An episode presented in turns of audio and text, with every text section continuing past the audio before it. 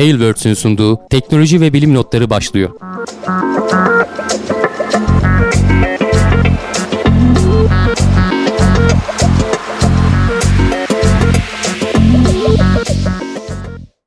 Teknoloji ve bilim notlarına hoş geldiniz. Ben Hamdi Kellecioğlu. Karşımda Cevdet Acarsoy var. Her hafta olduğu gibi teknoloji ve bilim dünyasındaki gelişmeleri konuşacağız.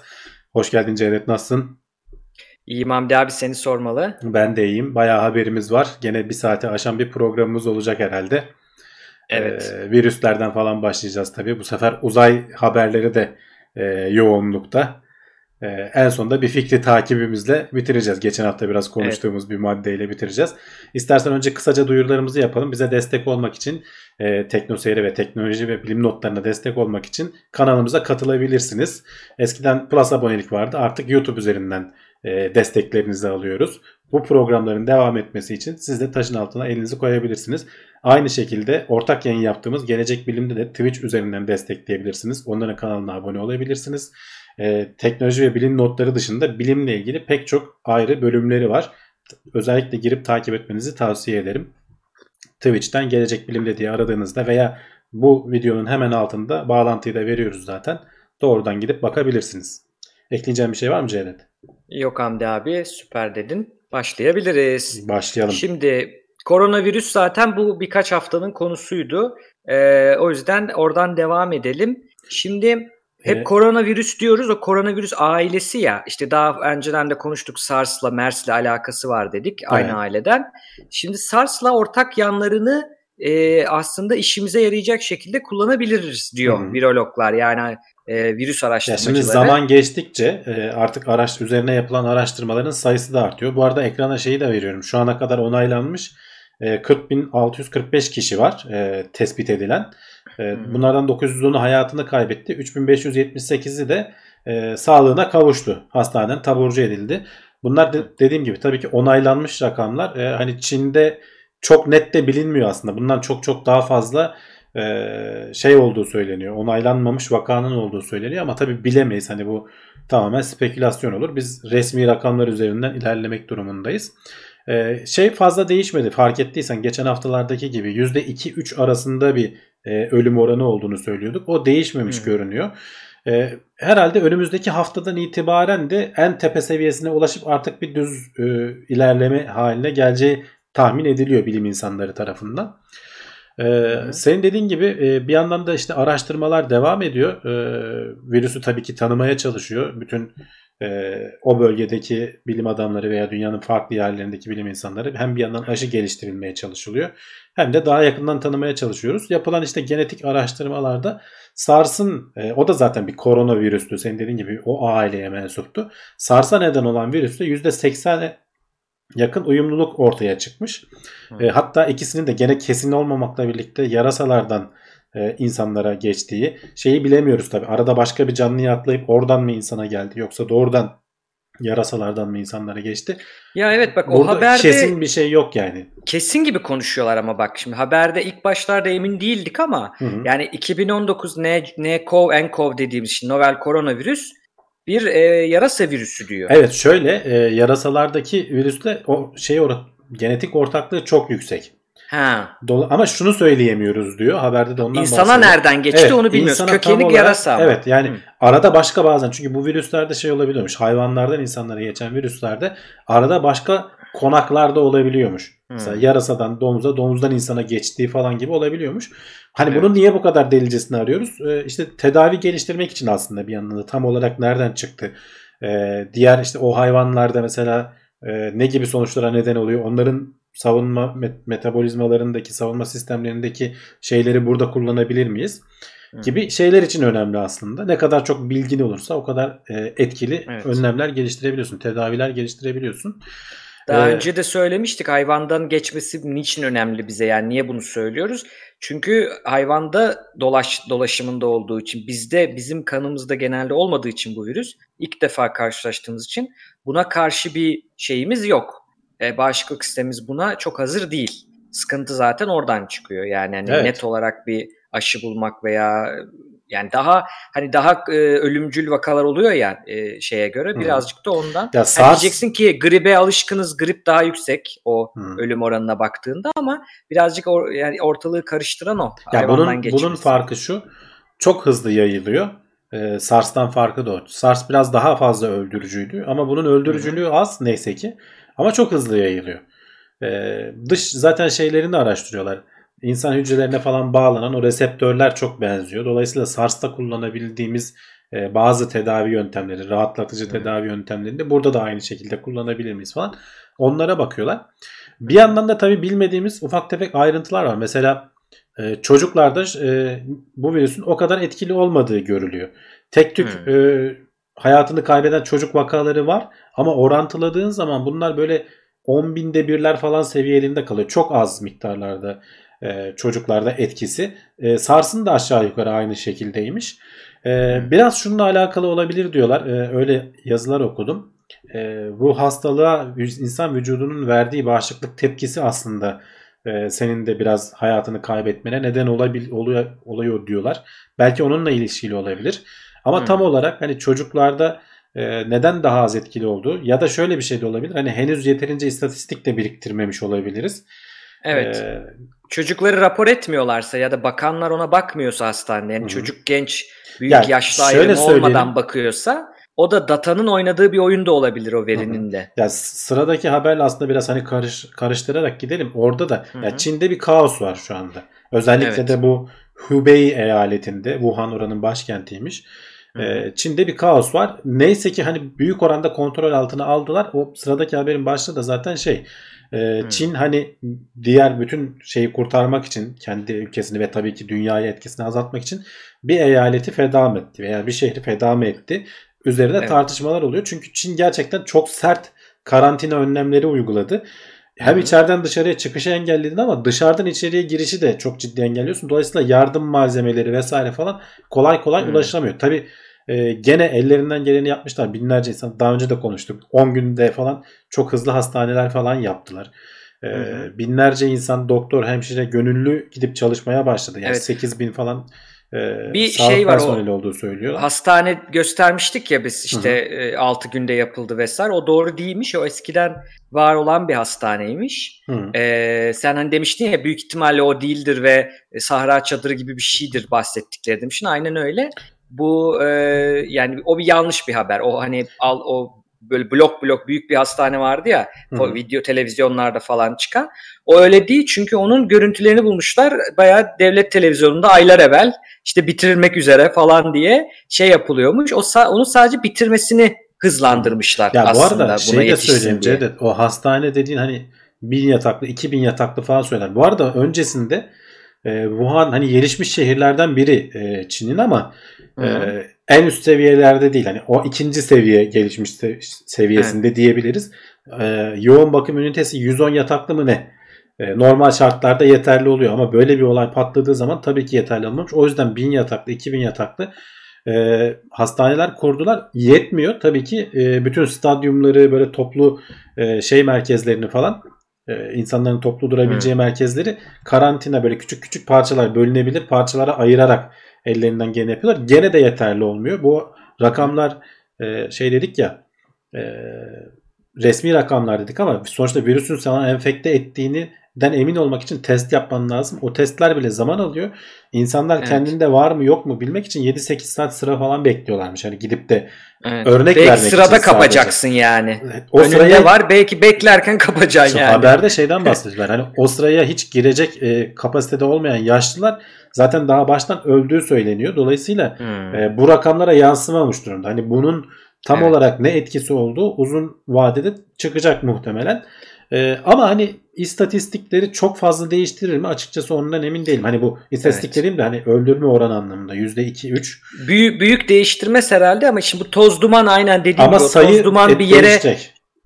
yere çökünce toz duman göreceğiz. Asıl nedir yani mesela çocuklar konusu da öyle, hayvan konusu da öyle. Mesela bir önceki haberde e, diyor ki yani hani emin olalım tamam hangi hayvandan geçti. O Wuhan'daki hayvan pazarından hayvanlardan birer DNA örneği getirseniz buluruz diyor virologlar ama hı hı. hani onu oradan nasıl getireceksin? Ee, bir sıkıntı var.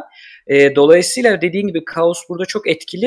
Yani ilk rakamları e, oynayabilir ama bu rakamları e, çok doğru kabul edip ona göre aksiyon almamakta mantık. Yani hani zaten öyle de yapmıyor kimse. O yüzden çok büyük sorun değil. Yani çok önemsememek lazım. Hani %3 ile %10 değiştirir tabii ki ölüm oranını. Şey e, 3 virgül yüzde dedim pardon 3 nokta bilmem neyle 10 nokta bilmem ne değiştirir kat olarak ama hani e, o oranları o kadar oynayacağını dediğin gibi e, sanmıyoruz ama yani. burada ilginç bir şey var Hamdi abi sana Hı. onu sorayım.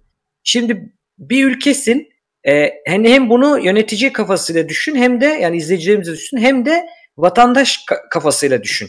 Yani bir ülkesin bu şehri kapatırsam ben bu şehirdekilere dışarıdan malzeme de gelemeyeceği için dışarıya gidip başka hastanelere de gidemeyecekleri için o ülkedeki o, o şehirdeki hastaneye mahkumlar. Dolayısıyla sıra bekliyorlar. Yeterli değil. Böyle bir durum var. Ama bırakırsan yani belki de dediğin gibi ölüyor evinde çünkü sıraya bekleyemiyor, ulaşamıyor. Bırakırsan da şehrin ülkenin her yerine yayılıyor gibi bir durum evet. var. Yani o çok değişik bir etik bir durum. Ee, Karar vermesi çok zaman. zor değil mi? Yani evet, evet. Orada tam olarak ne yapacaksın? Ama işte orada biraz hani daha büyük çoğunluğun iyiliği için hani azınlığı feda etme durumu özellikle hani doğu toplumlarında falan bu e, toplum evet. için kendini feda etme falan çok yaygın olduğu için bu tarz bir yöntemi zaten tercih etmiş olabilirler. Hani hmm. yetersizlikle şu anlamda söylüyorum. E, orada hemşirelerden biriyle röportaj yapmışlar. Şey hmm. söylüyor hani az su içmemizi istiyorlar. Çünkü tuvalete gitmeyelim. Tuvalete gittiği hmm. zaman üzerindeki o steril elbiseyi değiştirmen gerekiyor. Ee, yok elbise tekrar yeniden giyebileceğin. Tabii. Dolayısıyla mümkün mertebe susuz idare ediyorsun. Ee, bütün gününü geçiyorsun. Zaten hani uyumadan etmeden ayakta geçiriyorlar her şeyi. Bütün hastalarla falan ilgilenmek zorunda kalıyorlar. Hani gerçekten insanüstü çaba gösteriyorlar aslında oradaki e, sağlık personeli. Bu Uğur Çağlayan demiş ki izleyicimizden televizyonda dönen videolar var internette de. E, insanlar bir anda yere yılıp ölüyor diye. Bence büyük ihtimalle yani virüsün öyle bir etkisi yok bildiğimiz kadarıyla. Öyle bir şey yapmıyor virüs ama belki de bu işte çalışan ve dinlenmeden çalışan doktorlar falan bayılıyordur. Öyle olabilir. Yani. İnsan, ya böyle durumlarda e, sen daha iyi bilirsin. Böyle toplu histeri krizlerine falan girebiliyor insanlar. Yani hmm. kendinde olmayan semptomları falan da göstermeye başlıyorsun. Ee, bir evet, şey var ama yani zaman. büyük ihtimal o yorgunluk. Bir öneri vereyim. Çok basit. Televizyonda da görürsünüz, internette de görürsünüz. Durdurun bir sahnesinden. Telefonunuzda çekin ya da screenshot alın. Google'a yükleyin image search'e. Daha Bakın önce daha önceden mı? çıkmış mı? Genelde o videolar önceden çıkmış. Bu bir tane doktorlar vardı ağlıyorlardı böyle e, doktor odasında deli gibi hmm. ağlayıp bağıran. Mesela onun için o virüsle alakası çok zaman önce galiba. Yanlış hatırlamıyorsam bir, bir ölen bir, bir şey için mi ağlıyor? Başka bir şey için ağlıyor yani. Hani virüsle bir alakası yok. Ya da o bayılanlar falan hani başka şeyler. Yorgunluktan düşüp bayılan. Ama mesela şöyle bir şey var. Şimdi politik bak çok politik bakmak da istemiyorum ama hani Çin'i şuradan da soyutlayamayız. Çin normal zamanda da zaten yanlış hatırlamıyorsam bu olimpiyatlarda mı bir yerde askerler bebek bezi bağlıyordu altına da hani hmm. tuvalete gitmesinler evet, falan diye olaylar oldu. Yani kriz durumunda olmazken bile zaten hem kolektivistik kültürün verdiği toplulukçu kültür yani e, hepimiz bu, bu grubun parçasıyız. Grubun iyiliği için kendimi feda edebilirim kafası. Hem de e, Çin'in yönetiminin ne kadar hani e, nasıl diyeyim onu tutucu ve diktatörlüğe benzer bir şey olduğunu çok iyi biliyoruz. Hani puanlama sistemlerinden biliyoruz, kurallarından biliyoruz, işte sosyal medyaları tamamen Google falan olmaması gibi sebeplerle biliyoruz. Aslında kötü dediğimiz şeyler bazı yerde de bu tarz bir durumda işe yarıyor Hamdi abi. Yani tepeden emir geldiği zaman hepsi uyguluyor ve zaten kolektivistik e, kültür olduğu için yine uyguluyorlar. Sorun gözükmüyor diyor Hamdi abi. Tamam güzel. Tamam. O zaman e, şu nerede? haberi bir bitirelim Allah'ın izniyle. İnşallah. Ee, en son nerede kalmıştık ki? Ben şimdi iyice olaydan koptuk yani. Şimdi kayıt bu arada bir, yani arkadaşlar e, internet sağlayıcısı kesti interneti yapabileceğimiz bir şey yok kusura bakmayın. E, ama kayıt alınıyor şeyinde kaydında podcast'inde bu kısım olmayacak yani direkt oradan devam edecek. Yani bir belli olur orada bir arada atlama. Ha, belli olur evet. evet atlama evet. sezerseniz canlı yayın izleyenler güler artık. İzlememiş olanlar onu anlamaz da. Ee, Adem Ali Durmuş da destek olmuş. Evet tekrar normal kayda dönelim. Ee, şeyden karantina kelimesi nereden geliyor oraya geçelim istersen. Evet oradan başlayalım aslında. Ve tamam. Bu hafta e, biraz şeyleri araştırırken hani bu haberleri vesaireye falan bakarken e, böyle ilginç bir habere denk geldim. Karantinanın tarihi diye. E, hakikaten nereden geliyor hiç aslında düşünmemiştim ama e, bu Avrupa'ya özellikle 1350'li yıllarda veba salgını falan olunca ki onlar da biliyorsun genelde Çin'den falan geliyor Hı-hı. ve bütün Avrupa'ya yayılıyor. Ee, onlar da kendi çapında önlem almak istiyorlar. Hani geçmişten beri ta böyle incinin yazıldığı zamanlardan beri falan böyle cüzdan hastalığına karşı bir önlem olarak o insanların toplumdan ayrıştırılması gerektiği falan biliniyor. Zaten bunu uyguluyorlar. Ee, tabii ki şey bilinmiyor. Hani mikrop nedir, e, bakteri nedir, insanlara nasıl bulaşır falan. Hani virüslerle falan ilgili bilmiyorlar ama gözlem yoluyla şeyi anlamışlar. Hani insanları e, hastalıklı insanları toplumdan ayırdığın zaman topluma yayılmadığını anlamışlar. E, cüzdan da hani o kadar kolay bulaşan bir şey değil ama biraz da korkuyla onun hiç iyileştirilemeyen, ömür boyu geçmeyen o yaraların oluşmasından dolayı falan hep böyle e, hem de biraz Tanrı'nın laneti falan olarak da görülüyor herhalde. İlk öyle başlıyor ama kayıtlara geçen ilk karantina e, olayı bu şu an Hırvatistan'ın sınırlarında kalıyor galiba. Dubrovnik limanında. E, gene böyle işte 1377 yılında e, hastalıkla ilgili e, yerlerden gelen gemilerin e, limana yanaşmadan e, 30 gün boyunca açıkta beklemelerini sağlıyorlarmış. Dolayısıyla orada beklettikten sonra 30 gün eğer ölmeyip de kalıyorsan hastalık taşımıyorsun. İlk başta Hı hı. Terentina diyorlarmış. Terenta da e, 30 demek İtalyanca. Yani 30'luğunu tamamlıyorsun sen. 30 gününü tamamlıyorsun. Sonradan bu 30 gün 40 güne çıkarılmış. O da Quaranta. E, Quarantina da oradan geliyor aslında kelime anlamı olarak. 40 gün açıkta bekliyorsun. Hastalıklı bir limandan geldiysen, hastalığın yayılmış olduğu bir limandan geldiysen Hı-hı. 40 gün açıkta bekliyorsun. O işte hastalığın belirtilerini falan ölenler ölüyor, kalanlar kalıyor. Ondan sonra şeye yaklaşmaya izin veriyorlar. Ee, ne denir? Limana yaklaşmana izin veriyorlar. Karantina kelimesi de oradan geliyormuş. Ee, ilginç vakalar da var. Evet. Mesela Amerika'da e, bir kişi Tifoid Mary diye ismi çıkmış kızın. Ee, kendisi taşıyıcı tifo hastalığı. Kendisi semptomları göstermiyor ama taşıyıcı. Ee, Hmm. Onun elinden yemek yiyen, yemek e, aşçıymış. Onun elinden yemek yiyen insanlar tifo oluyor. Ee, Hmm. Yakalamışlar. Ee, yap, yapmayacağına söz ver, ver, verdirtmişler. Yemek yapmayacak, aşçılık yapmayacağına söz vermiş. Ama sözünü tutmadıkları için bu New York'un açıklarında bir ada var. Ömür boyu orada yaşamaya mahkum edilmiş. Ee, tek Hmm. kişilik bir karantina vakası yani. Ee, buna benzer şeyler var. Sonuçta e, sen mesela 2007 yılında e, bakterilere karşı çok dirençli bir tüberküloz e, hastası e, Avrupa'ya seyahat ettikten sonra galiba beni alacaklar karantinaya korkusu Amerika'ya geri dönmüş. E, onu mesela zorla hastaneye yatırıp tamamen iyileştiği emin olana kadar hastaneden salmamışlar.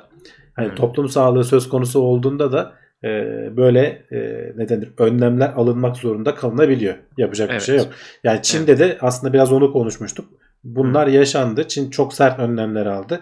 Bir eyaleti belki hani olacağından biraz daha fazlasını feda etmiş gibi oldu ama orantıladığın zaman hani bütün ülkeye hatta belki bütün dünyaya yayıldığını düşündüğün zaman daha az kişi hayatını kaybetmiş oluyor.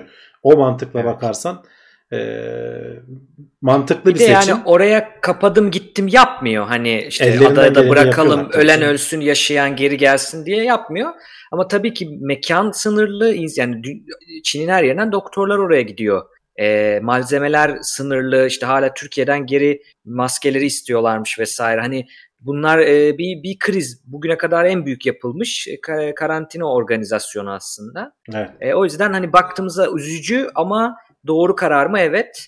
E, ve halkın da buna hani böyle deli gibi işte şey yapmadığını, e, böyle tepki vermediğini görüyoruz. İşte o hem o alışkanlık benim Evet, bahsettiğim yani var olan liderliğin hem de e, kültürel olarak hani ben Çin halkı yaşasın ben razıyım e, diyen. Hem çünkü sadece şey düşünme, hastayı düşünme.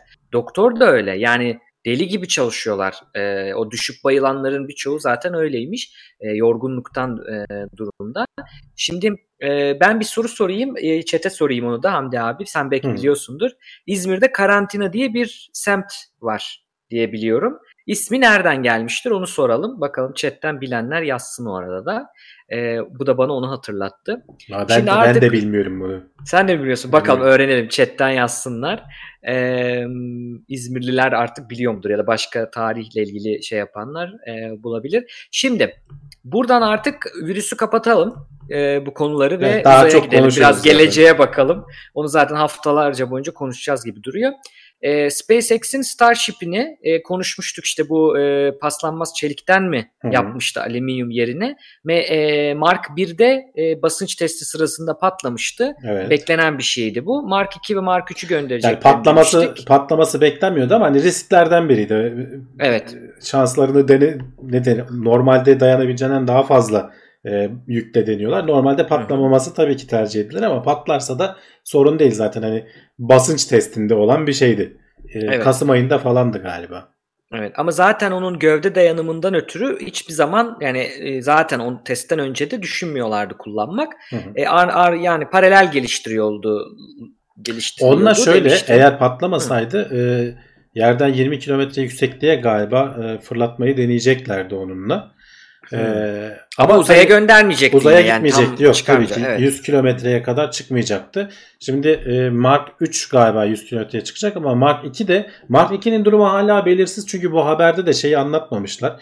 E, tam olarak e, Mark 2 mi 3 mü? Haberde de hani anlatılan şu Mart ayı için FCC'den izin alınmış. Hı hı. E, çeşitli işte e, telsiz kanalları vesaire falan artık hani Oradan anlıyoruz zaten. Evet. Yani resmi açıklama yok Starship'ten daha. E, Mart ayı içerisinde muhtemelen e, fırlatma gerçekleştirilecek ama bu ilk başta düşünüldüğü gibi 100 kilometreye kadar 100 kilometre demek yörüngeye çıkmak demek. Yörünge olmayacak. Bu 20 kilometre falan yüksekliğe kadar çıktıktan sonra e, geri inecek. E, Mart ayı içerisinde herhalde bunu göreceğiz. Evet. Biliyorsun 100 kilometre de Amerika'ya göre 80 kilometre uzayın sınırı. Evet o değişiyor. Dünyanın geri kalanına göre. kadar 100 kilometre. Firmadan Ee, firmaya şey firmadan diyorum kurumdan kuruma değişiyor. Kuruma değişiyor. Amerika'da, Evet. Ee, bir yandan gene SpaceX'e bağlantılı olarak e, Starlink hep e, her hafta artık gündemimizde konu oluyor. Geçen hafta hatta yeniden fırlattılar 60 tane daha gitti. E, madde olarak eklemedim demiştim ama bu hafta eklemek zorunda kaldım. Çünkü SpaceX Starlink'i artık ayrı bir firma haline getirmeyi planlıyormuş. Zaten Hı hı. aslında en baştan beri bunu düşünüyorlardı ama herhalde belli bir seviyeye ulaşmasını beklediler. E, ayrı bir firma haline getirecek ve bu e, SpaceX'ten bağımsız bir e, kurum olarak ama tabii ki SpaceX'in işte o Falcon 9 roketlerini vesaireyi falan kullanmaya devam edecekler. Onunla sonuçta kardeş kurumlar olacak ve halka açık hale getirebilecekler muhtemelen. Hani ilk Evet. e, bunda da işte şeyleri maksimum tutabilmek için hani gelirlerini maksimum tutabilmek için herhalde ilk hizmetler verildikten sonra falan bu işlemi gerçekleştireceklerdir. Hani bundan sonra hep SpaceX diye bahsetmeyeceğiz. Muhtemelen Starlink, Starlink internet çözümleri vesaire falan gibi e, bir şekilde Limited şirketi. bahsedeceğiz yani şeylerden. Peki Hamdi abi şeyi düşündüm ben haberi okurken. Yani bu halka arz edilmesi bir firmanın şey hisselerinin Hı. dağınık bir yerde halkta olması demek. Yani belli bir grubun yani içeriden karar verilir tabii o belki çoğunluğu onlarda kalır ama bir şekilde yani halkın görüşü ya da e, kamu görüşü e, hisselerini falan çok değiştiriyor ya hani daha etkilenecek hale gelecek. Yani- Sence bu iyi mi kötü mü olur uzun vadede? Çünkü uz- diyoruz ya hani kapatıyor bu uydularla e, bizim yörüngemizi. Yani ben emin olamadım daha mı iyi olur Yani daha mı kötü olur? Şey e, karar verici konumunda olmadıkları için dediğin gibi sadece şeyle Hı. etkili oluyor. Hani firmalar halka açıldıktan sonra şeye dikkat etmek zorunda kalıyorlar. Hisselerimiz Hı. düşer mi? E, normalde Evet. de aslında hani borsaya halka açılmadan da hani borsaya açılabilirsin. Orada da gene o zaman e, hisselerin düşer mi düşmez mi e, şeyi olur. Gene hisselerini birilerine satacaksın tabii. O hisse satmak Hı. anlamına geliyor ama ee, doğrudan hani sonucu etkiler mi bilmiyorum. Ee, geçmişte Elon Musk biliyorsun Tesla'da mesela şey demişti. e, hisseleri geri toplayacağım demişti. Para da hazır falan demişti. Sonra yapamamıştı falan. Hani bayağı oradan e, sıkıntı yemişti. Çünkü yatırımcıları memnun etmek zorunda kalıyorsun. Sonuçta adam sana para verdiği için o çeyrekte her çeyrekte yatırımcıları memnun edecek işler yapmak zorunda Hı. kalıyorsun. E, dolayısıyla hani gelişmenin önüne engel oluyor falan filan gibisinden bir o zaman açıklama getirmişti. E, ama herhalde Starlink'te de e, sonuçta büyüyebilmen için kısa vadede belli bir miktar paraya ihtiyacın varsa e, para elde etmenin yöntemlerinden biri de bu. Bunu düşünüyorlar. Yani- Önümüzdeki günlerde görürüz. Diyelim ki işte para hırsıyla falan e, çok önemsemeyip daha da yolladılar. İşte çarpıştı bir şey oldu. Gö- bayağı yörüngemiz Hı. kapandı uydularla. Hani şu an çünkü orada bir otorite boşluğu var. Onu düzenleyen bir kurum yok dünyada. Evet. O yüzden e, e, şimdi konuşacağız. OneWeb de fırlatıyor bir başka firma. Hı. Fırlattı daha doğrusu ilk e, setini. Yani genel olarak baktığında şimdi belki hani şey düşünüyorum. E, yöneticiler hani ne bileyim içinde bilim insanı olur, bir şey olur, mühendis olur der ki yani tamam para kazanacaksın der patron ama der ki yok bu kadar yollayamayız şöyle şöyle sonuçları olur mu der yoksa daha mı net karar verir bir diğer tarafta da halka arzı ya şimdi hisseler önemli Hı. ya atıyorum yanlış bir şey yaptılar işte ne bileyim bir haber çıktı işte Starlink yüzünden uzaya gidemeyeceğiz falan dendiğinde bir hani bu sosyal medyayla falan insanlar bir kızsa eskisi gibi hani kızdı tamam bitti diyemez. Çünkü bayağı bir onun e, Evet. finansal etkisini de hisseder sırtında onu düşünüyorum. Belki de iyi olabilir. Ya ama genelde Ee, de şöyle oluyor. Hani geçmişte firmalara falan bakarsan bir Hı. başta hisseleri düşüyor. Sonra bir süre sonra onu alım fırsatı olarak görüyorlar. Gene şey Ha. oluyor. Hisseler düşükken alayım bu gelecek vaat ediyor işte sonuçta interneti Hı. dünyaya veriyorsun falan. E, gene yükseliyor. Yani o öyle uzun süreli bir düşüş olmuyor. Orada birileri Evet. el, el değiştirmiş oluyor aslında. Yani ya- Aynen. hisselerin. Yani işte ben iyi görmüyorum onu geleceğini aslında o Hı. anlamda. Çünkü bir e, orada regülasyon yok. Çünkü çok hızlı ilerliyor. Yani yasa yapıcıdan hızlı ilerlediğin zaman bir boşluk var orada. Evet. ve biz bunun sonuçlarını ileride bilemiyoruz. Hadi diyelim ki kötü oldu, kendini düşürebilir. Kim diyecek yani hani dava açıp Starlink'e bir uydu- 1200 uydunun 500'ünü düşür dediğinde düşürebilecek mi ya da ne, ne yapacak? Bütün bunlar Ya e, uydu halinde kalırsa, aslında. uydu halinde kalırsa düşürmesine gerek yok da birbirlerine çarpıp dağılırlarsa zaten düşüremez istese de. yani Ha, o işte zaten ha, o da var evet çok doğru söylüyorsun. yani. O, ortalık karışırsa orada dediğin gibi e, sıkıntı o. Zaten şeyi de söyleyelim bu arada işte e, OneWeb de yolladı bir başka firma o da Amerikalı firma. Bu Evet sefer tabii sessiz sakin. Soyuz'la yolladı. Başka roketleri yok onların. Ee, evet en ya- büyük rakibinin roketiyle yollamadı yani. yani, ama sonuçta hani fırlatma yapan bir sürü firma var. Hani evet. e, Ariane var, işte e, Rusların Soyuz roketleri var.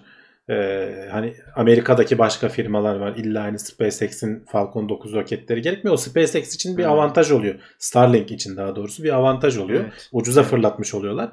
E, ama OneWeb e, sessiz ve derinden giden. e, şimdi biliyorsun bak hep bu konularda bir Jeff Bezos'un e, hatta ismi neydi? Kuiper miydi? E, Amazon'un Hmm. desteğiyle arkasına alarak işte Kuiper sistemi olacak. Elon Musk'ın bu SpaceX'in desteğiyle Starlink var. En hızlı ilerleyen, en çok uyduya sahip olan şimdi Hmm. bu. Ama OneWeb aslında ikinci sıraya geliyor. E, Jeff Bezos'un sisteminden, Kuiper'den önce davranmışlar. Gene arkalarında çok büyük gruplar var. İşte SoftBank var, Qualcomm var, e, Airbus var. Yani adamlar bunların desteklerini alarak bu işe girmişler. E, İngiliz firması, İngiliz merkezli bir firma. Daha önce iki tane uydu deneme uydusu göndermişler. Bu ikinci fırlatmaları 34 tane falan uydu gönderdiler.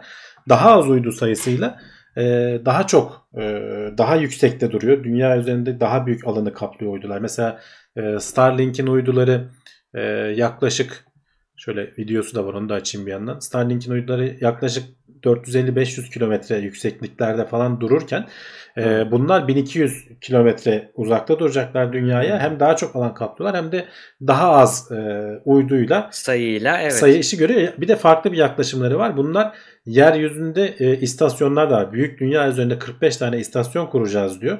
Bu istasyonlarla haberleşeceğiz ve o interneti yani istasyondaki bağlantı uzaya gönderiyor. Uzaydan dünyaya geliyor şeklinde Evet. düşüneceksin. Starlink'in yaklaşımı farklıydı. Uydular birbirleriyle haberleşiyorlar ve e, o rota, o route dediğimiz kısım uy- in- tamamen uydular üzerinden yapılıyor. Bu adam mesela ilginç bir şey söylemiş bu- burada. E, diyor ki dünya üzerindeki diyor devletler diyor buna sıcak bakmaz diyor. Bir kere rota çıktıktan sonra bizim diyor yaklaşımımız daha doğru bizce diyor. Daha uygulanabilir. E, o Hmm. a- yüzeyde bulunacak o 45 taneden bir tanesi senin ülke sınırları içerisinde bulunabilir ve ona bir yaptırım uygulayabilirsin. Devletler buna daha iyi izin vereceklerdir falan diyor. Mesela farklı yaklaşımımız var şeklinde. E, uydular da birazcık daha büyük zaten şeye göre. Hı hı. E, Starlink'in uydularına göre. E, bilmiyorum yani e, iki tane firma tamamen farklı yaklaşımlarla aynı işi yapmayı hedefliyorlar. E, şeyinki nasıl olur? Kuiper'den daha henüz haber yok. E, bunlar da bu yılın sonuna kadar 9 tane falan daha fırlatma yapacaklar ve 500 küsür taneyle e, ilk testlerine başlayacaklar. E, hatta işte bizim 500 tane fırlattığımız bütün dünyayı kaplayabilir diyor. E, şey verme anlamında. Çünkü dediğim gibi o 1200 kilometrede olunca daha büyük alanı kaplıyorsun uydularla. Önemli olan tabii şeyleri de görmek lazım. Ne kadar gecikme olacak, e, ne kadar hız sağlayabilecekler. Bu arada biz sadece internet falan olarak düşünüyoruz ama e, hı. mesela Starlink ve bunun şeyle de bağlantıları var. Mesela Amerikan Savunma Bakanlığı işte askeri kuvvetleriyle falan e, havadaki uçaklara falan ilet, sinyali iletebilme vesaire falan. Yani pek çok aslında düşünmediğimiz şu anda şeyleri olabilir. Uygulama alanları olabilir aklımıza gelmeyen. Hı hı. Ee, yani kimisi de yani şimdi chat'e bakıyorum şey de diyen olmuş. Yani hani 5G vardı. Fiber döşesek şimdi her yere kablo döşeyemiyorsun tabii. Burada farklı bir durum var. Tabii tabii. Ee, yani onu Ya o ayrı bir durum şey yani. ne örneği kadar vermişler. gerekli hani Şöyle şey örneği vermişti hani biz e, Alaska, Norveç falan oralara bile şey sağlayacağız diyor adam yani doğrudan. E, yani dünyanın en ücra noktalarına bile internet, yüksek hızlı interneti sağlayacağız. Uyduların öyle bir avantajı var. Hmm. Ama işte orada ne kadar lazım? Hani ne kadar satacaksın? Ayrı, Normal evdeki e, fiberin işte ya da kablo TV'den gelen internet diyorum öyle diyorum çünkü mesela Almanya'da Hollanda'da falan o, o hala o altyapı var yani fiber Tabii, tabii, yok tabii. çoğu yerde E, ve 500-600 megabit verebiliyor. 1, 1 gigabit falan da verebiliyorlar kablo TV ile ki koaksiyel kablo yani en e, basit şeylerden biri hani baktığında ama Az önce bize hani- bir 10 megabit Olmadı up- upload veremediler. evet. Sana çok sormuşlar bir hani hedef göstermek istemedim cevap vermedim ama sen Ya. verdin servis sağlayıcının kim olduğunu. Ya önemli değil ama canım. sonuçta kaç kaç seferdir yayın yapıyoruz. Bir sıkıntı De doğru yani. evet. Ee, Hmm. En az 20-30 tane olmuştur seninle canlı yayınımız. İlk defa Evet. böyle bir sıkıntı yaşadık yani. Evet. Yani e, bu haberde bu şekilde e, OneWeb de geliyor, diğer firmalar da gelecek. Farklı yaklaşımlar her zaman iyidir. Birine bir şey olur, onun yörüngesinden uzak. Yani rekabet bir anlamda tamam çok kirlenecek yörünge diyoruz ama bir anlamda da e, iyidir diyelim. Mesela Buradan bak da bir izleyicimiz şey sormuş. Hava koşulları etkilemez mi falan demiş. Kesin etkiler. Ha. Yani etkileyecek muhtemelen. Ama, Ama şöyle bir şey ama ne kadar şimdi- etkileyecek onu işte bunları denemeden bilemiyoruz şu anda. Yani şimdi bir şey söyleyeceğim. Dijitürk falan bilmem ne uydu izlerken hava kapalı olunca kesiliyor mu yayın? Ya şey olabiliyor. Biraz mesela özellikle rüzgarlı falan olursa o anten Hı hı. manten etkiliyor. Mesela aşırı Ama yağmurda anten oynadığı için oynuyor bence. aşırı yağmurda falan da şey oluyor. Yani e, yayının donduğunu ben gördüm. Yani Hmm. ama bu tabii çok nadir yani sürekli olan bir şey değil. Hani bulutlardan falan etkilenmiyor sonuçta. E, evet, Ve evet. 4K Ben yayını falan birazcık, rahat rahat e, alıyorsun yani. Evet evet yani ben orada birazcık onu mekanik sebeplere bağlıyorum. Bildiğim bir konu değil. Yanlışım varsa düzeltsinler. Hani e, bir bulutun vesairenin kapamasından ziyade işte o alan kısım der, diyorlar ya mesela Hı onun oynaması, oraya su gelmesi falan gibi düşünüyordum hep. E, onun da bir yolunu bulur yani eğer hava kapalı olacak diye 1200 ya şey yollayıp da tabii, vazgeçerlerse Onlar olmaz. onlar düşünülmüştür, planlanmıştır. Yani Evet. o öyle öyle olmaz o iş. Evet, evet, evet. Buradan da şeye geçelim. E, Parker Solar sondayı konuşuyorduk, güneş sondasını. Bayağı yaklaştı gidiyor. E, ha, en hızlı cisim. Ama şimdi güneşe bir şey daha e, gönderecekler. O da Solar Orbiter denen bir e, uzay aracı. Gönderecekler değil, gönderdiler. Gönderdiler, Tabii evet. zaten yola çıktı. Ee, NASA ve ESA'nın ortak projesi. Ee, Solar Orbiter olarak geçiyor. Gene güneşe dönük e, Merkür'den biraz daha yakın olacak yörüngeye. Bu şey kadar değil. Parker Solar Probe kadar çok dibinden geçmeyecek. Ee, dolayısıyla ona göre enstrümanlar üzerine koymuşlar. Mesela onun üzerine her şeyi koyamıyorsun. Güneşe yaklaştığı zaman zaten arkasını dönüyor falan. Saklıyorsun yani şeyleri, enstrümanları. Bunda da şimdi birazdan e, hatta videosu varsa şöyle göstereyim. E, enstrümanlar o kameralar falan üzerleri önlerinde koruma kapakçıkları var. Böyle açıyor e, 10 dakika falan işte 1 saat neyse görüntülemesini yaptıktan sonra geri kapatıyor. Zarar görmesin diye. Bütün kameraların falan önüne şey koymuşlar. E, koruma panelleri koymuşlar. E, güneş çünkü sonuçta deli gibi e, şey üretiyor. E, hem parçacık üretiyor. Hızlı parçacıklar ta dünyaya kadar geliyor. Bizim buradaki sistemleri bozuyor. Hem de e, sıcaklık var bayağı yakında olduğu için. E, bunun güzelliği şu. E, aslında o yörüngesini de getireyim ekrana. E, dünyadan ayrıldıktan sonra ta 2025 yılına kadar aslında tam anlamıyla istenilen yörüngeye oturmayacak. O arada da tabii ki e, şeyleri yapmaya devam edecek. Bilimsel araştırmalarını yapmaya devam edecek ama Hı hı. e, şu ana kadar e, fırlatılan e, güneşe yönelik olan şeylerin çok büyük bir kısmı e, uyduların çok büyük bir kısmı aynı dünya ile aynı elektrik, elektrik düzlemde yer alıyor. Hı. Dolayısıyla biz güneşi hep göbekten görüyoruz şeklinde bir durum oluyor. Bu Evet. yörüngesini kaydırarak e, güneşin kutuplarını da e, Heh. çekebilecek. Daha önce bu yönde giden e, uydular var ama üzerinde kamera taşımıyormuş. 1990'da gene e, NASA ile ESA'nın ortaklaşa fırlattığı bir uydu var. E, ama bu üzerinde kamera da taşıyacak ve işte kutuplarını güneşin belki ilk defa e, fotoğraflarını çekmiş olacağız. Evet. E, şu ana kadar yaptığımız gözlemler hep şeyde bak bu arada ekrana geliyor görüyorsun. Hep böyle dünyanın yakınından geçiyor. Venüs'ün yakınından geçiyor ve hep bu e, gravite asist denilen bu kütle çekim etkisinden yararlanarak hem Hı hı. hızını yavaşlatıyor, güneşe doğru yaklaşıyor hem de e, eğ- eğim düzleminin eğikliğini değiştiriyor.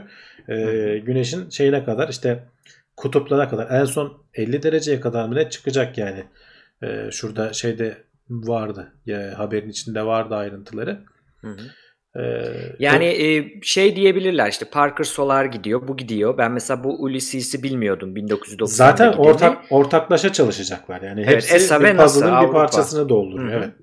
E, hem de kurum olarak da sadece Amerika değil. Şöyle e, aslında e, güneşi anlamak demek şimdi diyeceğiz ki ne işe yarıyor gibi bir soru geliyor ya akla. Aslında Parker'ın bu, bu kadarcık Parker Solar sondanın bu kadar gitmesinden bile neler öğrendik? Hani koronanın farklı çalıştığını öğrendik.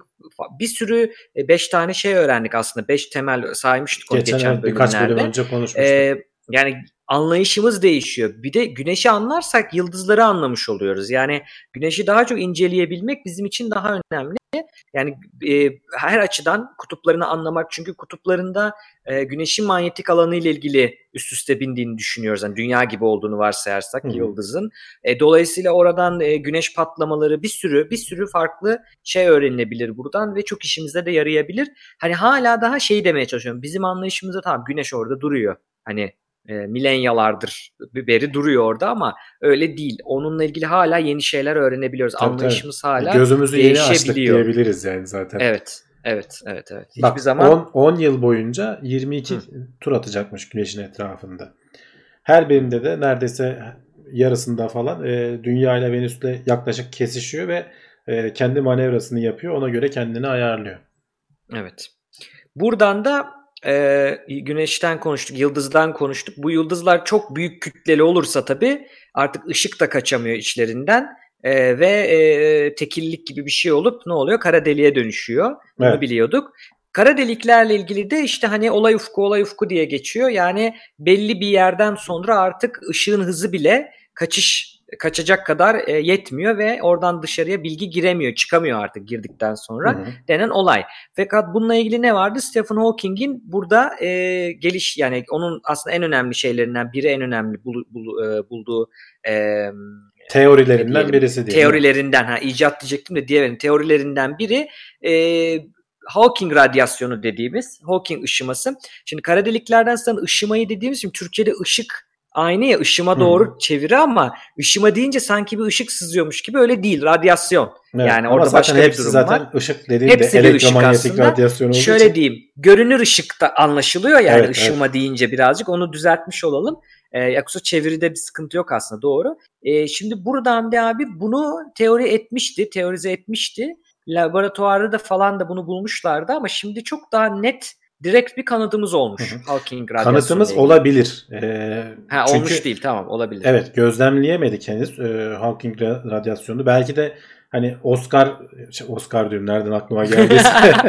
Yaklaştı bu aralar. evet evet. Yok daha daha iki gün önce verildi ya. Ee, Nobel ödülü belki de hani eğer şey yapılsaydı alırdı kesin. Artık şimdi hayatını kaybettiği için alma şansı hiç kalmadı ama e, tespit edilemedi. Yani teori olarak kaldı sonuçta. Hani gözlemleyemediğimiz için e, muhtemelen e, pek çok sorunu çözüyor.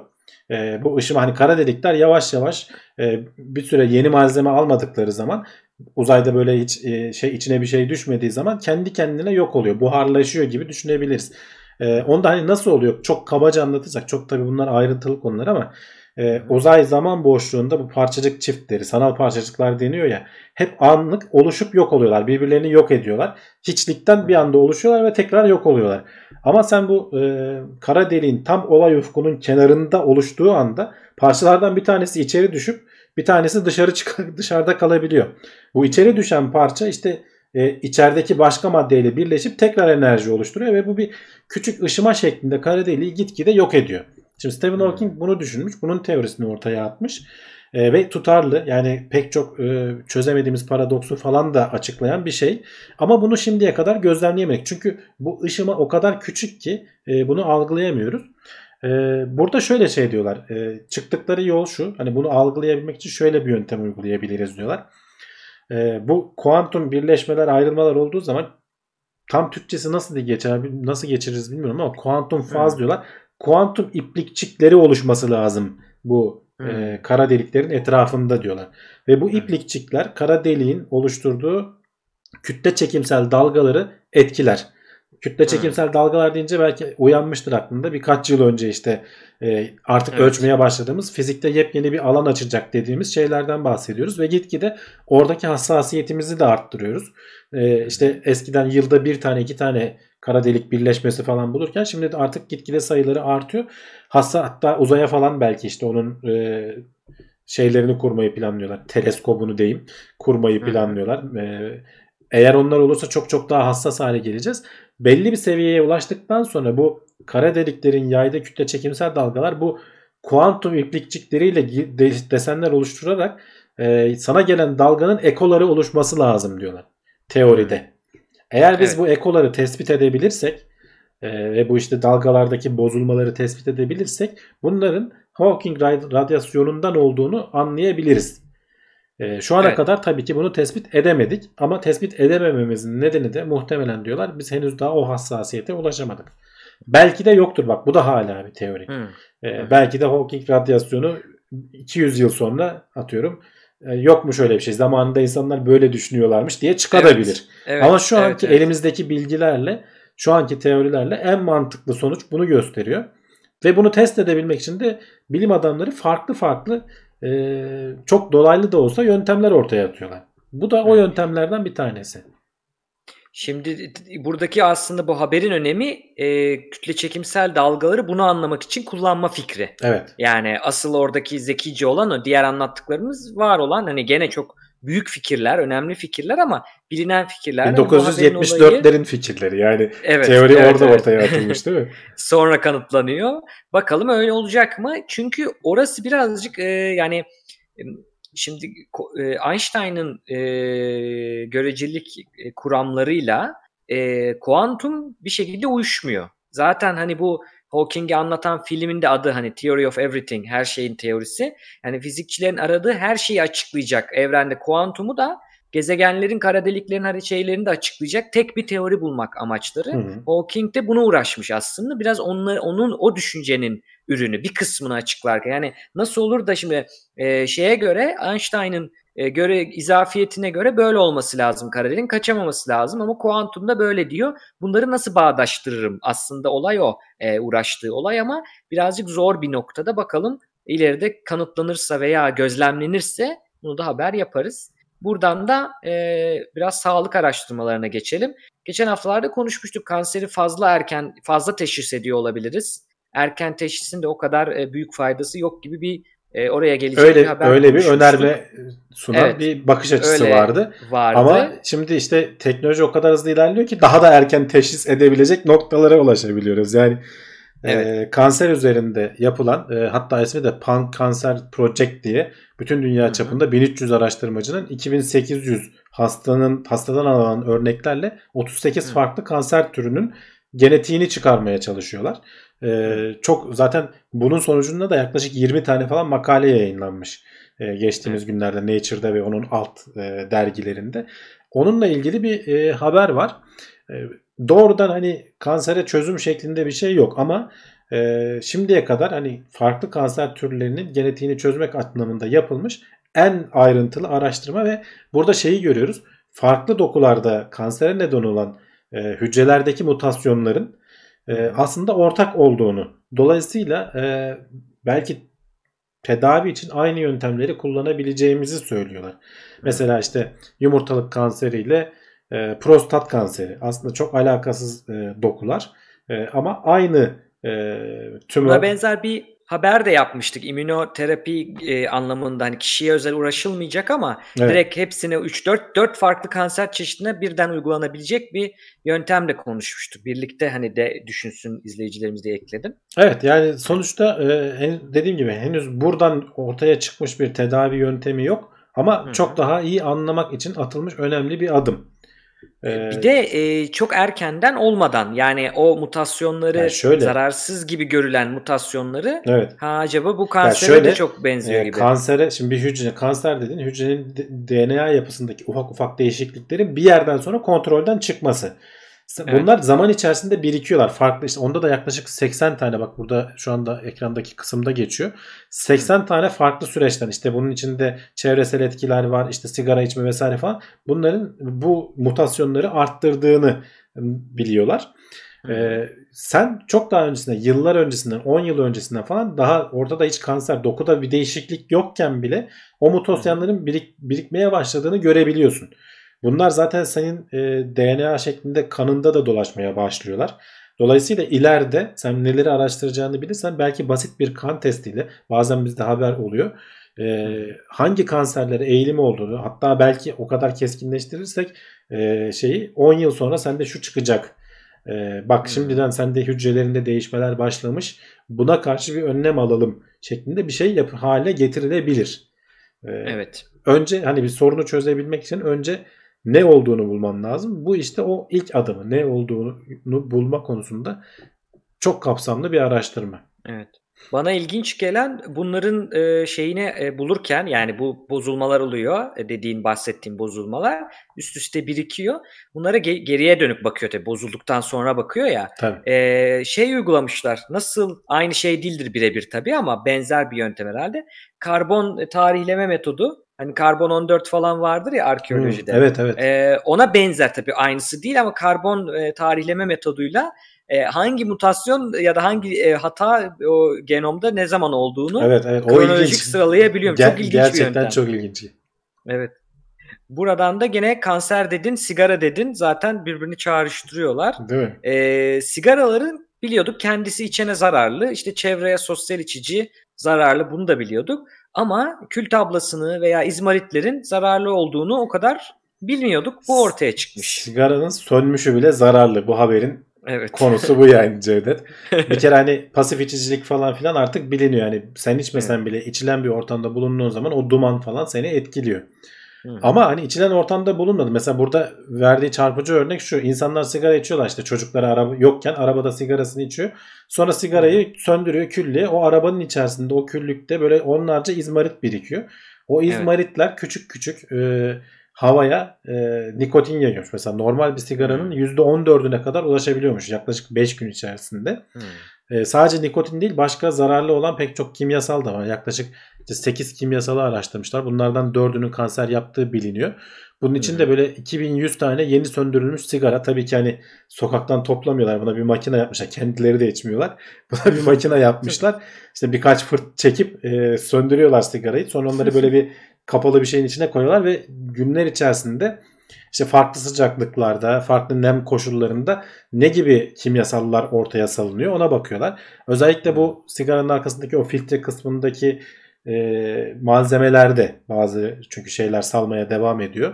E, Hı. kimyasallar salmaya Orası devam zaten ediyor. böyle bir e, süngerimsi bir yer ya. Evet. Tam o şeyleri içinde tutacak bir yapıda aslında değil mi? Evet evet. E, bir de e, şeye de az önce dediğim gibi e, ortamdaki bulunan neme ve özellikle sıcağı mesela sıcak ortamdaki arabalar biliyorsun yazın böyle Hı. iyice şey gibi olur fırın gibi olur. Sıcakta bunların salınma hızı daha da artıyor. Dolayısıyla hani Evet. arabanızda falan hani sigara içtikten sonra küllüğü arabanın içinde falan bırakıyorsan o ilk bindiğindeki havalandırmadan bindiğindeki şey bayağı bildiğin zehir diyor adamlar. Ee, hani ben çocukların yanında içmiyorum falan gibi düşünmeyin. İzmaritleri bile çocukların yanında yani onların işte bulunacağı ortamda bulundurmamakta hatta en iyisi hiç içmemekte fayda var. Evet. Ya ve bir de kokusu Hamdi abi yani sık sık onu boşaltmak her açıdan e, daha evet. iyi. E, kokusu sonuçta garip onun. Ya içen Ee, insanlar fark etmiyor o kadarlar ama mesela Hı sigarayı bırakanlar falan hep söyler ya ben buna nasıl dayanıyormuşum e, bu Evet. izmarit kokusuna diye. İçerken Koku farkına varmıyorsun. biraz değişik çünkü toleransa yani çok kötü kokularda hani insanlar nasıl çalışıyor diyoruz ya. Yani onu galiba 3 dakika 4 dakika bir şeyi var diye biliyorum. Yanlış bilmiyorsam süresini ama e, satüre oluyor. Doygunluğa uğra- ula- ula- ulaşıyor ve kapatıyor. Yani oradan sonra duymuyorsun onu, alışıyorsun. Hı hı. E, öyle bir durum. Hani çünkü kı- kıyafeti kokuyor insanların, e, ortam kokuyor ama anlamamalarının sebebi aslında o. E, bu arada çok eskilerde şimdi hatırladım haberi okurken kuşlarla ilgili de bir ispinozlarla ilgili mi? Gene ya senle sunduğumuz bir bölümdü ya ben e, stüdyoda çekmiştik. Canlılardan biri değil de hatırlıyorum. E, bu kuşların da atılan e, sigara izmaritlerini yemek diye yuvalarına götürdükleri ortaya Ha, çıkmıştı Evet evet. bayağı zararlı bir şekilde. Çünkü benziyormuş doğada topladıkları başka şeye.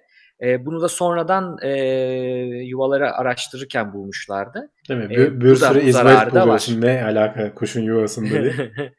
evet yani onları e, hem o açıdan buldular hem zararlı hem de o kuşun zekası gelip çünkü o kuş e, şey izmaritlerden daha iyi yuva yapabiliyor. Onu kullanıyormuş Hmm. çalı yerine. Mesela öyle şeyler de var.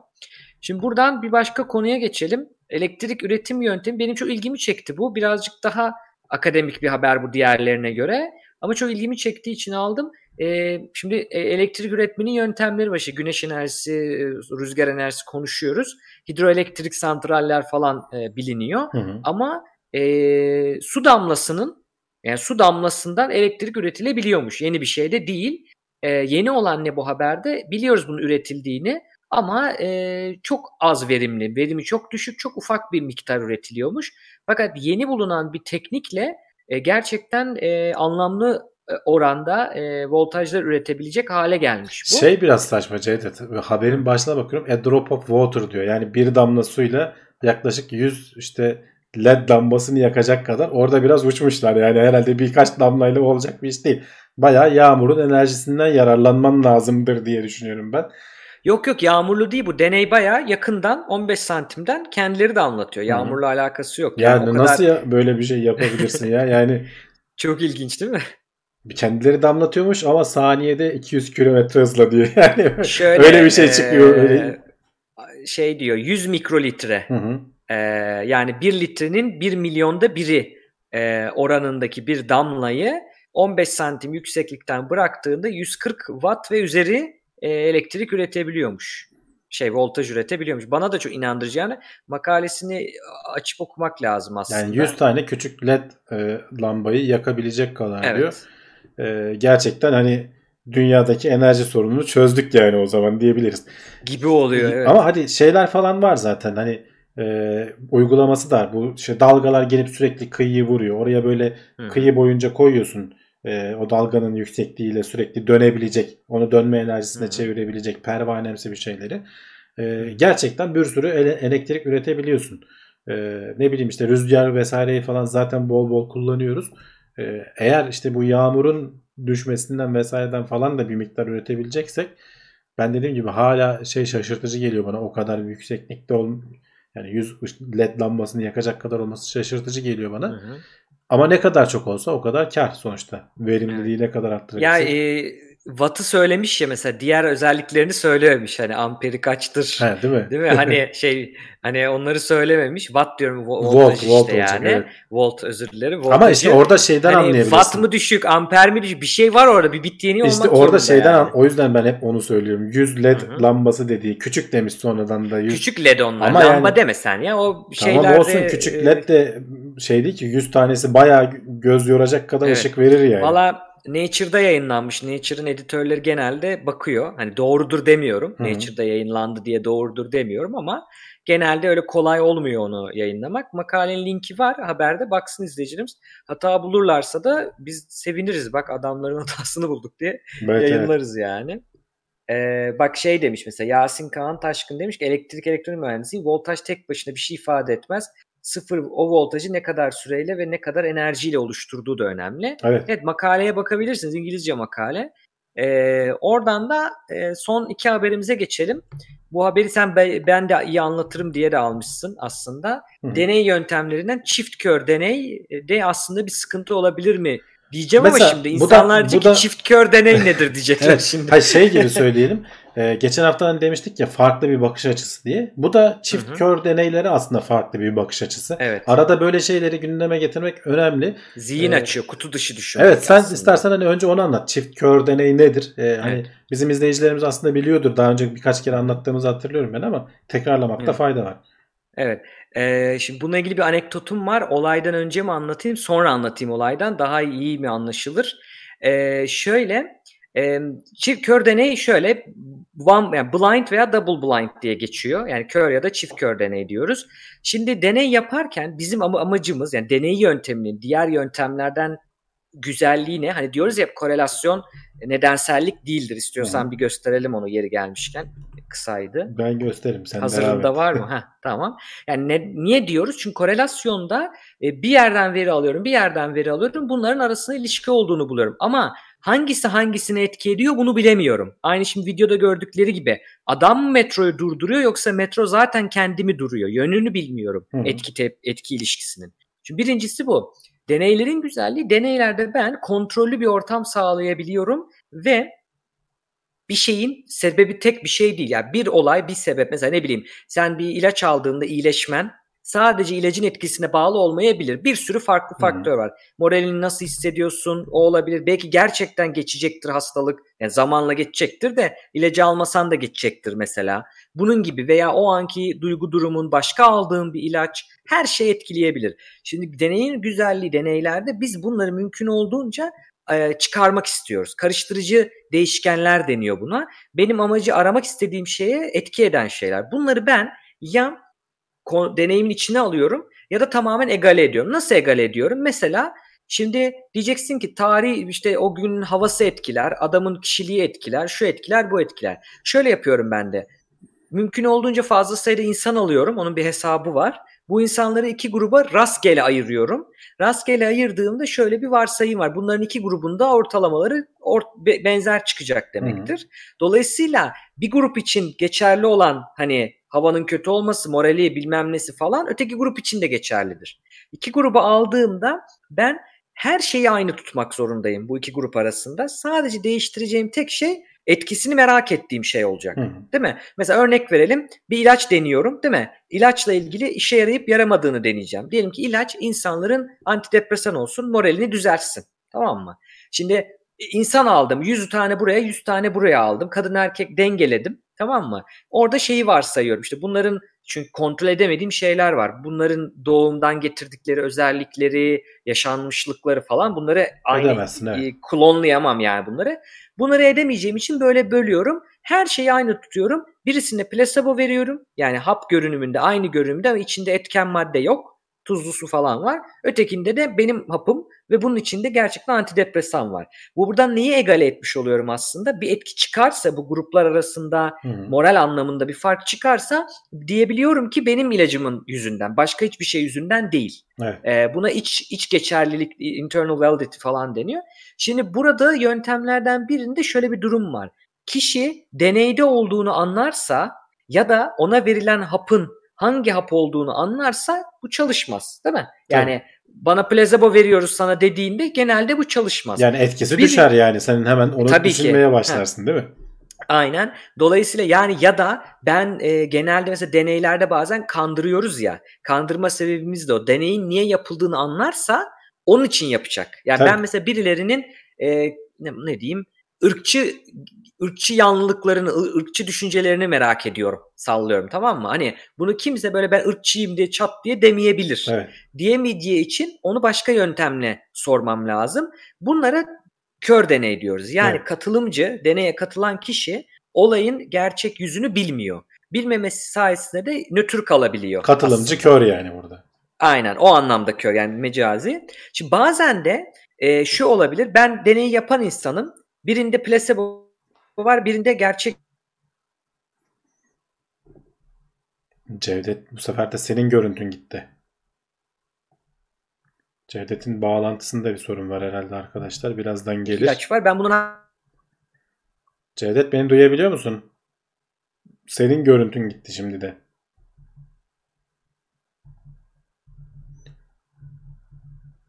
İkinci kısmı ben Bunu anlatayım. biliyorum.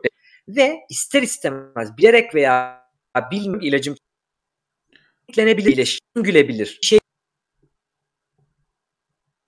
Alo. Cevdet. Heh. Şimdi- kesildi şimdi- mi? Evet senin o ikinci kısmını hiç anlayamadık. Or- orada sen güzel güzel anlattın. Ara ara gidip geldi sesin ama ikinci kısmı hiç anlayamadık. Ee, biri- Nereden itibaren? birinci şey birinci şeyi anladık. Hani Ha, e, tek ha- körü. Evet yani katılımcılar bilemiyor ama ikinci kısımda m, ikinci kör olan kim? Evet. İkinci kör olan da şu. Ben deneyi yapan insan olarak diyelim. Hapı veriyorum ya. Birinin Hı hı. plasebo olduğunu biliyorum, boş olduğunu, ötekinin gerçek ilaç olduğunu biliyorum. İster istemez gerçek ilacı verirken karşımdakini etkileyebilirim. Yüzüm güler, daha ümitli olurum, başka bir şey olur. O da oradan bir ümit alır. Söyleme şeklim bile kelimeleri bunu etkileyebilir. Tabii. Çünkü böyle hakikaten çalışmalar var. Bakıyorlar bir fark çıkıyor. Niye çıktığını anlamıyorlar. Sonra bir bakıyorlar. Söyleyen kişi o gün iyi günündeymiş mesela. Daha e, sevimli söylemiş. Yani birazcık vücut dilin etkiler, her şey Tabii etkiler tabii tabii. yani. Her şey etkiler. Bunun önüne hem bu bu arada bir de şöyle bir şey düşünelim. İlacı vermeyi bırak. Ben belki şey taraftayım. Gözlem yapacağım. Hı. Moralleri düzeldi mi? Kaç kere güldüler mesela. Aldım elime kağıdı gözlem yapıyorum kameradan. E ben biliyorsam hangisi antidepresan Ön yargın alan, oluşur senin de. Aynen ona göre notlayabilirim. Bir sürü burada etken doğuyor. Bunları engellemek için çift kör dediğimiz o zaman hem katılımcı ne olduğunu bilmiyor Hı hı. hem de deneyi yapan kişi bilmiyor. Şimdi benim bir üniversitede arkadaşım ikinci sınıftayken hoca bunu anlatırken gene böyle anlatmıştı. Ee, arkadaş da şey demişti hocam ikisi de körse hani kim biliyor neyin yapıldığını nasıl görüyorlar demişti. Ee, oradan selam olsun. Şöyle yani e, öyle değil bir başka araştırmacı biliyor ama deneyi o yapmıyor. Hı. Yani sahaya o inmiyor. O sadece verilerin yorumluyor. Verileri de istatistik yorumladığı için orada şeyi devreye girmiyor. Bilgisayar yaptığı için onu. Ama hani diyelim ki oraya o ilacı verecek olan açıklamayı yapacak olan kişilere bunu anlatmıyor. Evet yani Onlar da- hastayla doğrudan ilişkide olacak, e, katılımcılarla doğrudan ilişkide olacak kişilerin e, ve ka- katılımcıların da ikisinin de bilmemesi çift körlük. Şimdi Evet. bu çok yaygın olarak kullanılan bir yöntem. E, Evet.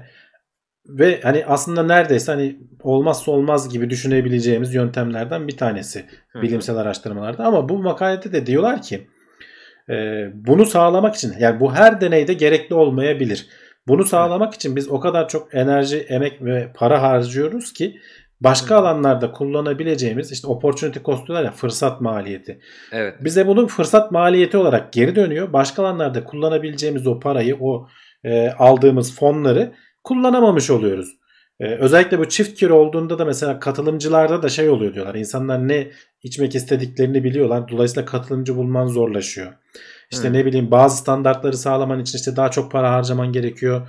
O hapların şeklinin bile çift körlüğü sağlayabilmen için gerçek Tabii. hap gibi olması belki lazım. tadının bile diline Belki- değdiğinde Aynen, verdiği belki tat farklı Bunların olabilir. hepsi masrafa neden oluyor. Dolayısıyla her gerek ya gerekmiyorsa çift kör olmak zorunda değil.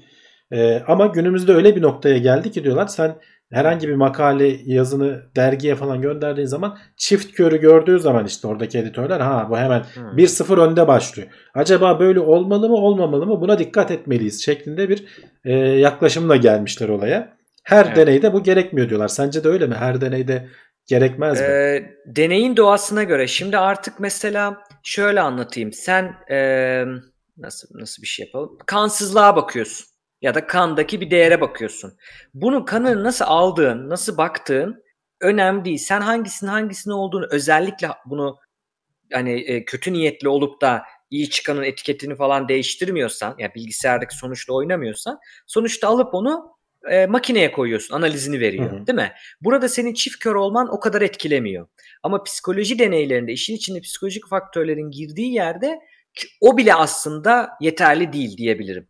Ee, ama mesela şöyle bir şey var. Çift kör yapmazsan çöpe gitti, hiçbir şekilde yayınlanmaz diye bir şey yok. Benim bugüne kadar çalıştığım sinir bilim deneylerinde çoğu tek kördü. Hı. Çift kör değildi. Biz baya baya ne araştırıldığını biliyorduk. Ha, ama biz ne yapıyorduk? Mesela ben MR'ını çektiğim insanların makalesini zaten deneyi görünce anlıyorsun ne nedir falan ama makalesini veya e, şey deriz ona yani daha makale çıkmadan önce bir e, öneri sunuyorsun. Hı. Karar veriliyor yapılması uygun mu, para verilir mi, etik onayı var mı gibi. Onu proposal'ını bile okumuyorduk mesela. Özellikle okumuyordum çünkü bilmeyeyim ne çıkacağını Hı. bilirsen. Çünkü şimdi ben beyin aktivitesini değiştiremem MR'dayken adam ama girerken belki daha iyi davranırım. Daha kötü davranırım. Bir şey olur. Hani bunlar etkileyebilir.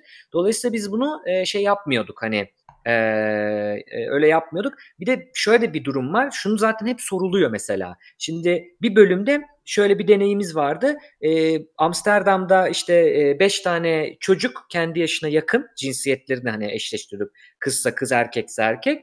Onlar senle birlikte bir oyun oynayacaklar gibi inandırıyorduk. Hani video Hı. görüşmesi Skype gibi. Halbuki Skype değil, Skype'tan çekilmiş bir ekran görüntüsü gibi bir şey. Hani video aslında. Hı. Bunu söylüyorduk. Bak onlar hazır sen de şimdi oyna diyorduk. İşte internete bağlanmış gibi yapıyordu falan. Oynuyordu orada oyunu ki şey önemli orada. Mesela onlar ona puan veriyor çünkü beğenmiyorlar, beğeniyorlar, az puan veriyorlar falan. Gerçek kişiler olduğunu düşünmesi lazım. Aynı şekilde MR'a girdiğinde de böyle diyorduk. Şimdi burada bir kandırma var. Ama biz yine de bunun şeyini soruyoruz mesela bittikten sonra. Yani buna inandın mı? Hı. Hani söylüyor çünkü bittikten sonra söyleyebilirsin. O da diyor inanmadım. Yemedim İnanmadım diyor. dersen ben onu da mesela analizime koyuyorum. Hı. Şeye bakabiliyorum. İnanıp inanmamaları ne kadar etkilemiş sonuçlarını diye Hastaların bakabiliyorum. %80'i cin çıktı diye Aynen. yemediler. Öyle olabiliyor. O çok önemli. Yani orada bir role gi- giriyorsun. Bir oyunculuk var orada yani Hı hı. mesela. Mesela bir deneyde de şey yapıyorduk. Kalemleri koyduğumuz böyle bir bardak vardı. Özellikle sayılı kalem 20 tane onlar mesela. Getiriyorduk onu ya koyarken ya eli çarpıyordu deney yapanın ya bir şekilde düşüyordu bu. Toplarken de kaç tane toplayacak hani bakıyorduk. Oradan da yardım etme Hı. şeyi nedir? Ee, imkanı nedir? Sırf bununla değil tabii. Başka deneylerle de başka şeylerle de bakıyoruz. Ee, gibi böyle oyunculuklar var. Ama çift e, kör deneyi bu kadar bu söyledikleri kadar tabii ki gereksiz bir şey değil, gerekli bir şey. Ama hani günümüzde şimdi artık sen AI uyguluyorsun, bir şey yapıyorsun, analiz yapıyorsun, istatistik. Buralarda o kadar önemli değil. Çünkü bunları yanıltamıyorsun o kadar kolay. Hı. Kötü bir niyetin yoksa, kötü niyetin varsa oturur elle data da yazarsın Tabii, atıyorum tabii. ya da yazdırırsın, çıkartırsın. O, o ayrı ama iyi niyetliysen hani şey değilsen e, zaten bugün artık birçok datayı internete yüklüyor. GitHub'a falan yüklüyorlar Hamdi abi. Hani ben var olan datayı hangi scriptle analiz ettiğini adam Tabii sonradan yüklüyor. sonuçları falan Makalede şey yazıyor onun linki. Tabii tabii bir sürü insan onu indiriyor bir daha çalıştırıyor. Biz bir iki kere yapmıştık öyle güvenmemiştik. Çok güzel gelmişti sonuçlar bize. Hı. İndirip çalıştırmıştık mesela yani. Sonuçlarda Ee, sıkıntı çıkmış mıydı? Yok bayağı yakın Yap- çıkmıştı yapmışlar yani. yani. Aynen.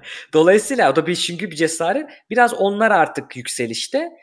Ama hani adamlara yarı yarıya hak veriyorum. Bazı alanlarda, bazı bilim alanlarında ne bileyim tıpta mıpta hani plasebo falan yapmıyorsan o kadar da lazım değil eee, diyebiliriz. Bazı alanlarda ise öyle düşündükleri gibi değil. Kesinlikle lazım değil.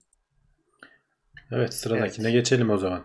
Sıradaki haberimiz fikri takip. Demiştik ki eskiden her şey daha güzeldi. Ah o eski günler diye bir e, serzenişte bulunmuştuk. Hı hı. Bunun psikolojik olarak nasıl bir etkisi var diye e, bir bakalım demiştik. Niye böyle düşünüyoruz?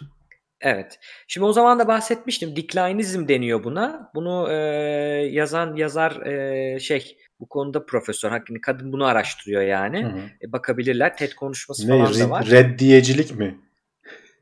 E, reddiye yok o, o decline değil. E, di- yani reddetme anlamında decline Ha, değil. değil. de düşüş anlamında. Yani ha, gerilemecilik. diyeyim. Gerilemecilik. Declinism şöyle.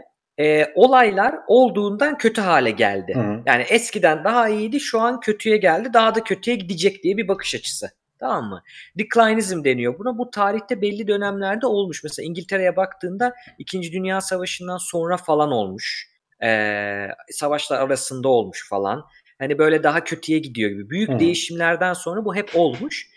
Ee, nostalja da da deniyor. Nostalji de deniyor. Hı. Denialism değil, inkar, inkarcılık yazmışlar da. Denialism o. Declinism diyoruz. Yani re- e, reddetmecilik değil, e, şey, düş, düşüşçülük mü diyelim? Evet Yani evet. Yani gerilemecilik, git- geriye gerilemecilik, gidiyor. Evet geriye gidiş Aynen. daha şey doğru. Geriye gidiş. Şimdi burada e, nostalji fikri de, bu arada nostaljiya dediğimiz kelimenin, dur şimdi şuraya yazmıştım. Çok değişik bir anlamı var. E, nostal şey demekmiş, eve dönüş Hı hı. Cia da acı, ağrı demekmiş. Yani ev eve dönüş acısı ya da evini özlemek Evin- evet. gibi, ev hasreti gibi bir anlama geliyor. E, çünkü e, aslında bizim e, declinismi niye yapıyoruz? Yani niye eski günler daha iyi diyoruz? Birkaç bunun sebebi var. Bir tane düşünülen sebep şu. E, olay şu anki bir şeyleri beğenmiyorsun. Yani beğenmiyorsun, alışamıyorsun değişime. Bu telefonlar nasıl oldu diyorsun, şu nasıl oldu, bu nasıl oldu diyorsun. Geriye dönüş istiyorsun. Çünkü geri daha iyidir gibi. Olaylarla başa çıkamayıp kaçış. Hani escapism diyorum ya ben arada Hı bir. Bilgisayar oyunları, fantastik edebiyat, bilim kurgu, birçok eee, bu, bu tarz uygulamalar. Bunlarda hep escapism faktörü var. Kaçışçılık yani gündelik hayat çok zor, sıkıcı, kötü bir dünya. Ben o ne bileyim bir orta dünyaya gideyim. Hmm. Hani orta dünya Kendini okuyayım, bir yere orada daha güzeldi. Evet. e, Veya şey de buna dahil edilebilir. Günümüzde çok diziler falan da filmler buna dahil Tabii tabii ha, edilebilir. aynen. Herhangi bir kurgu dünya hani dizi şeyi anlatmıyorsa hani Hamdi abi şey bu Levent abi diyor ya dış- dışarıda kahır çekiyorum. Oyunda da hani malzeme aramayayım diyor ya hani bilmem Evet, evet. contası falan. Onu evde de zaten arıyorum. Arabaya burada da benzin koyuyorum. Oyunda koymak istemiyorum diyor ya. Hani öyle oyun oynamıyorsan simülasyon falan gibi bir kaçışçılık var orada aslında ya da dizide. Şimdi biraz o vardır diyorlar. Bir diğeri de şu. E, biz bir kere gençlik yıllarımızda çok şey yapıyoruz. Çok dolu dolu yaşıyoruz. Zamanın hani yaşın e, diğer yaşlara göre diyelim. Hem o var hem de hafıza daha yeni. Dolayısıyla o dönemde hatırladıklarımız çok canlı, çok güzel gibi kalıyor aklımızda diyor. Dolayısıyla geçmişi düşündüğünde genelde bu çocukluk zamanlarını orayı böyle bir gerçekçi olmayacak şekilde iyi görüyorsun gibi diyor. Şimdi burada güzel dediği bir şey var. Biz hep dedik ya daha önce dünya aslında iyiye gitti. Hani istatistikler, bilgiler Evet, evet. vesaire. Kadın diyor ki bu problem bir mantık problemi değil. Bu problem duygusal bir problem ve insan beyninin bir hatası bu. Yani bir kusuru. Hı hı. E, bilişsel bir yanlılık çarpıtma bu bir kusurumuz. Hepimiz yapıyoruz. Bu kusura sen istatistik atarak üstüne çözemezsin diyor. Yani burada bir duygusal bir olay var.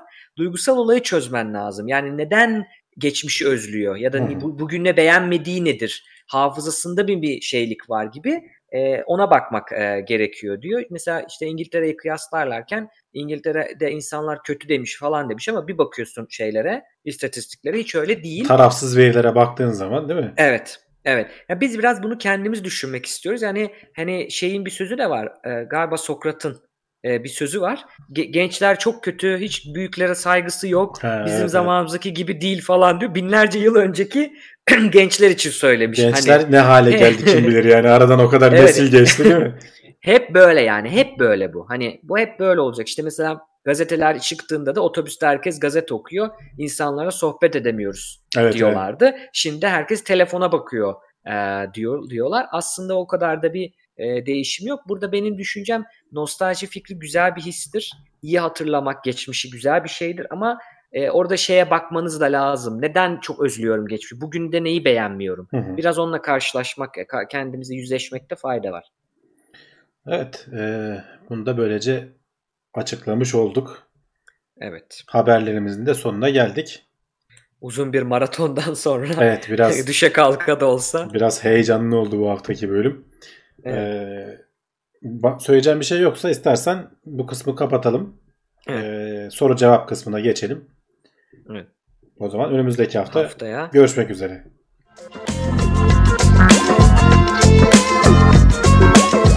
Tailwords teknoloji ve bilim notlarını sundu.